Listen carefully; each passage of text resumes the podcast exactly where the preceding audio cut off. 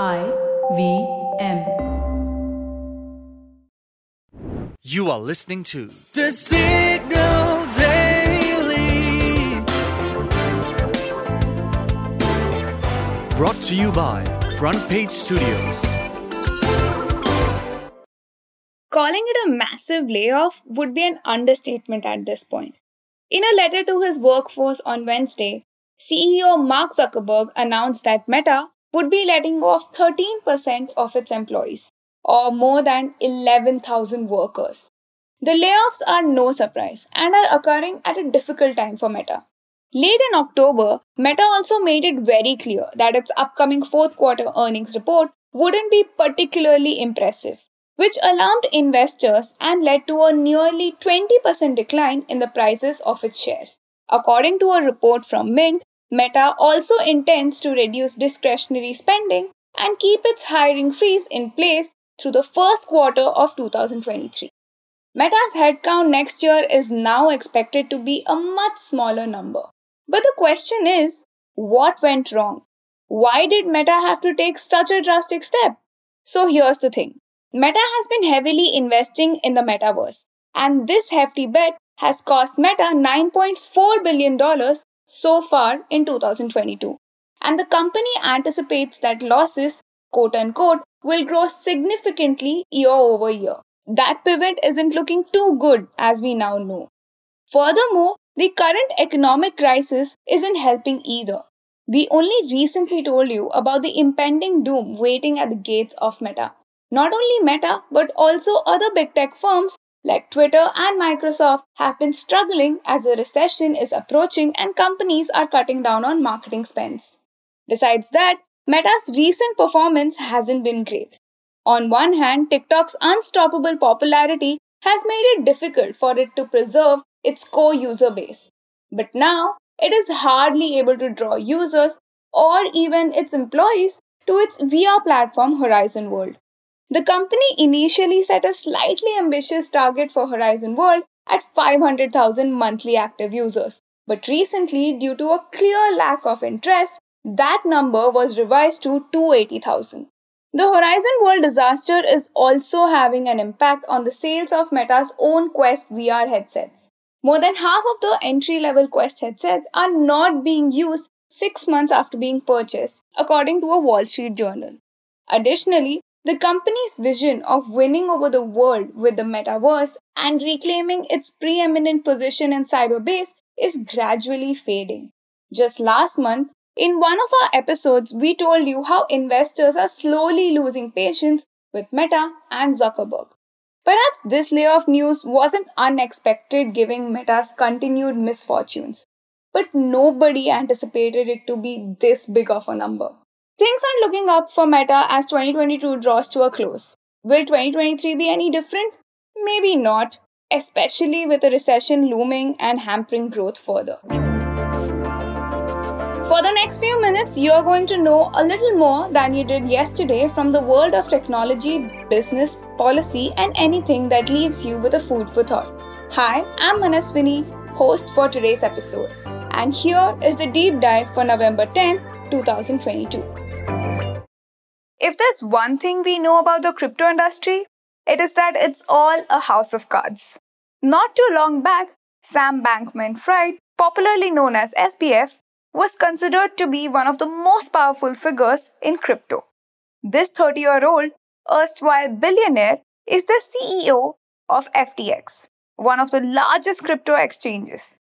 I know I said erstwhile. Hold on to that, I'll come back to it in a bit. But you know, SBF was at the forefront of lobbying for crypto regulation in the US. He was a top political donor for Democrats, he has had sports partnerships, and so much more. And what's there to stop him? After all, FTX was valued at $32 billion at the beginning of 2022.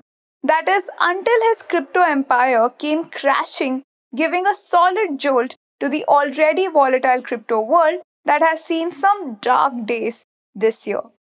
But this is how the drama unraveled. On 8th November, a big announcement was made. Binance, the world's largest crypto exchange, was buying its arch nemesis FTX.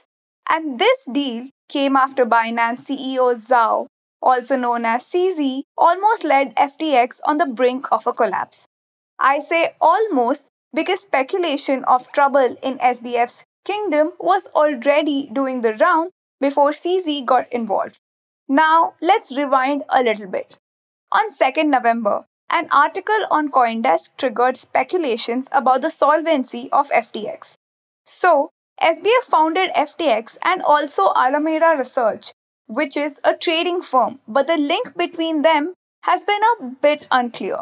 And Coindesk has reported that Alameda Research's balance sheet is loaded with FTX's native token, FTT. It said that Alameda's largest assets were $3.66 billion of quote unquote unlocked in FTT tokens, and about $2.16 billion were in FTT collateral. While Alameda disputed the report to claim their investors, CZ got involved and upped the pressure. Alluding to recent revelations, on Twitter, he said that he planned to sell his holdings of FTT tokens, and I'm quoting a few lines from his tweet. It read, We gave support before, but we won't pretend to make love after divorce. We are not against anyone, but we won't support people who lobby against other industry players behind their backs. That was on Monday, November 7th. But the conflict between SBF and CZ sent shockwaves through the digital assets market. FTT had tanked by 80% and Bitcoin fell by more than 10%.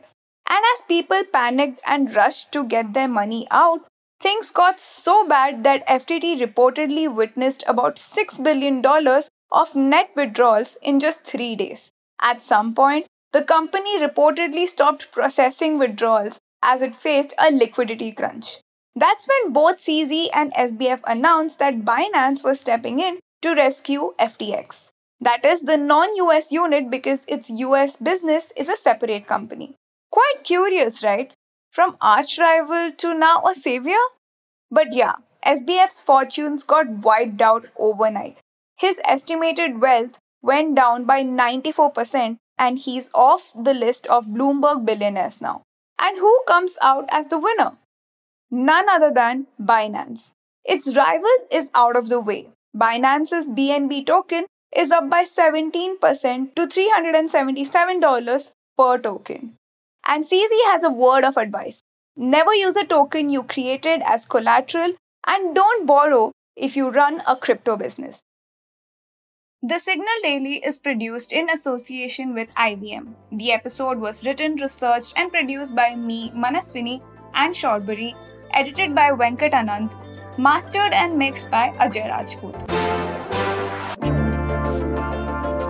You can catch this podcast every morning on Spotify, Apple, Amazon Prime Music, Google Podcasts, or wherever you listen to your podcast. We are the signal.co on Instagram, LinkedIn, and Twitter.